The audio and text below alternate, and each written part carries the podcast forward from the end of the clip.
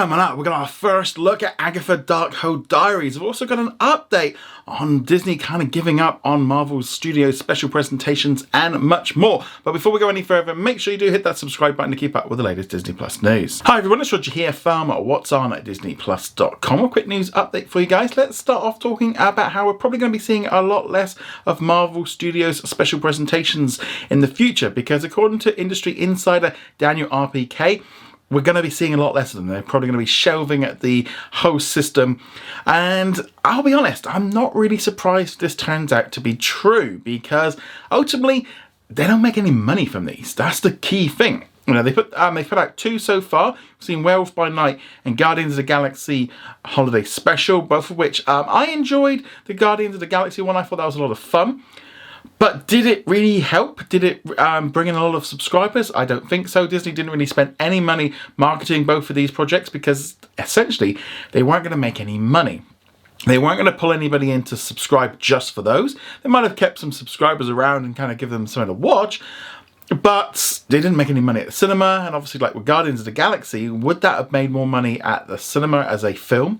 Probably. You know, we've seen what happened with Guardians of the Galaxy Volume 3. Now, I think there are some key things with special presentations that they they work quite well in the idea that they are cheap to produce because they're essentially just an extended TV episode, so the budgets can be a lot smaller. They can do stories that wouldn't necessarily fit into a film or a series and allow them to explore other characters. But, and this is the kind of the big key thing, is Marvel Studios is going through a big revamp and I can just see how these special presentations just didn't really match up. They're having to produce a lot less because they're trying to save money. But more importantly, there is a problem with just oversaturation of superhero content, too many Marvel projects coming out on Disney Plus and in cinemas. And so if you're looking at trying to cut down that number, that would be where you start, isn't it? You know, something that doesn't even make them any money and using lesser known characters. Essentially, if these characters are not good enough to um, be worthy of their own series or have their own movie, do you just pop them into another series or another film or just not use them at all? It's very easy, you can see how that can come in.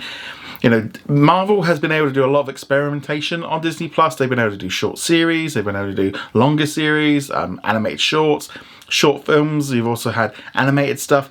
So lots of different things, and they've obviously been trying to see what works. Now, there is going to be another special apparently that they have filmed, which is going to follow um, on from Agatha, which is going to star some of the witches. Um, don't know if that's still going to happen. There have been reports over the years that they were working on like a Silver Surfer and maybe a Nova one and, um, and other projects and the like.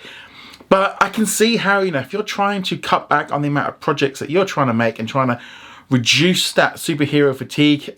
I, to be honest, I would be looking at those special presentations and going, do we need these? Are these essential? You know, they've already announced that they're going to be launching this new Marvel Spotlight series.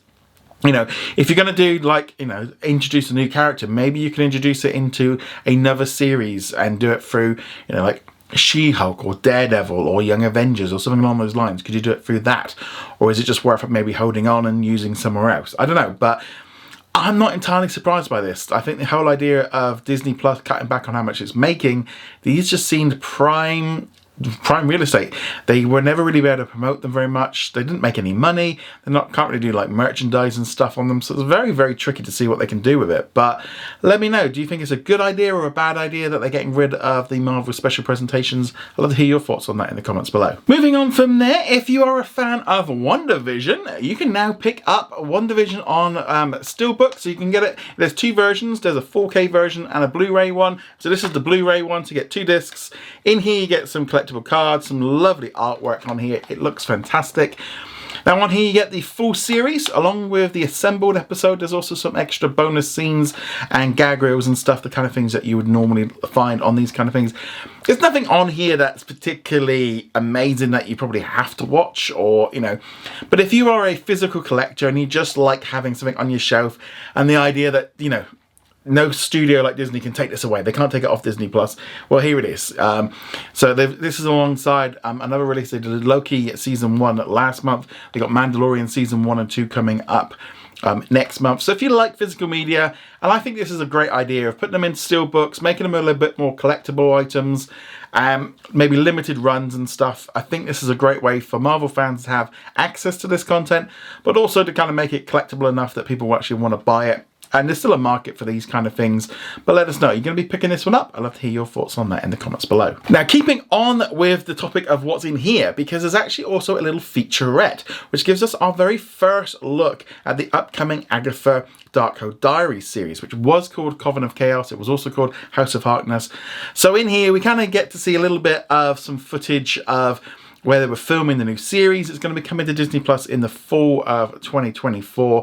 It's kind of a continuation of Agatha's story. I don't really see too much in here. There's a little sneak peek there. We got to see like Joe Locke in here, who we think is going to be playing um, Billy, which turns into Wiccan, um, which ends up probably becoming a member of the Young Avengers and all these kind of things. I'm looking forward to seeing the Agatha series. I think exploring magic I think doing it in a TV series works best in terms of formatting. It's also probably a little bit cheaper for them to do. Whether or not we see Scarlet Witch turn up in this at all or any other characters.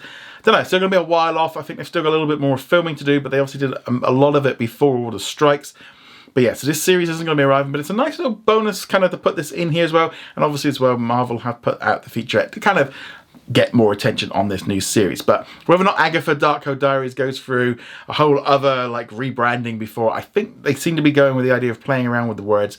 To the minute, I'm almost essentially calling it the Agatha Show. But let us know, are you excited about the new Agatha series? I'd love to hear your thoughts on that in the comments below. With it being Tuesday, let's now talk about what's new on Disney Plus today. So on Hulu in the United States and on Star Plus in Latin America and on Disney Plus around the world, we got a brand new episode of the FX series, A Murder at the End of of the world. So I'm going to be watching this one later on.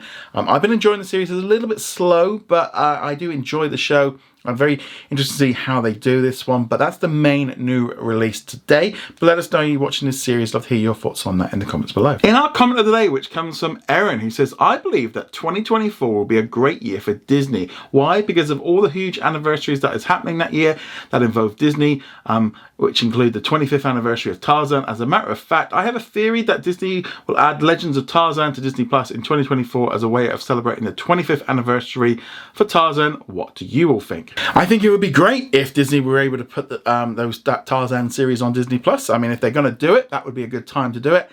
However, I am always very, very wary when people get a little bit excited about anniversaries, be it the 25th, the 30th, the 10th, the 5th, because ultimately Disney have got so many anniversaries. It's pretty much nearly one almost every single day because they have had so many films, so many series, and every single one gets celebrated at different times. So the 25th anniversary of this film, the 20th of this, the 10th of that.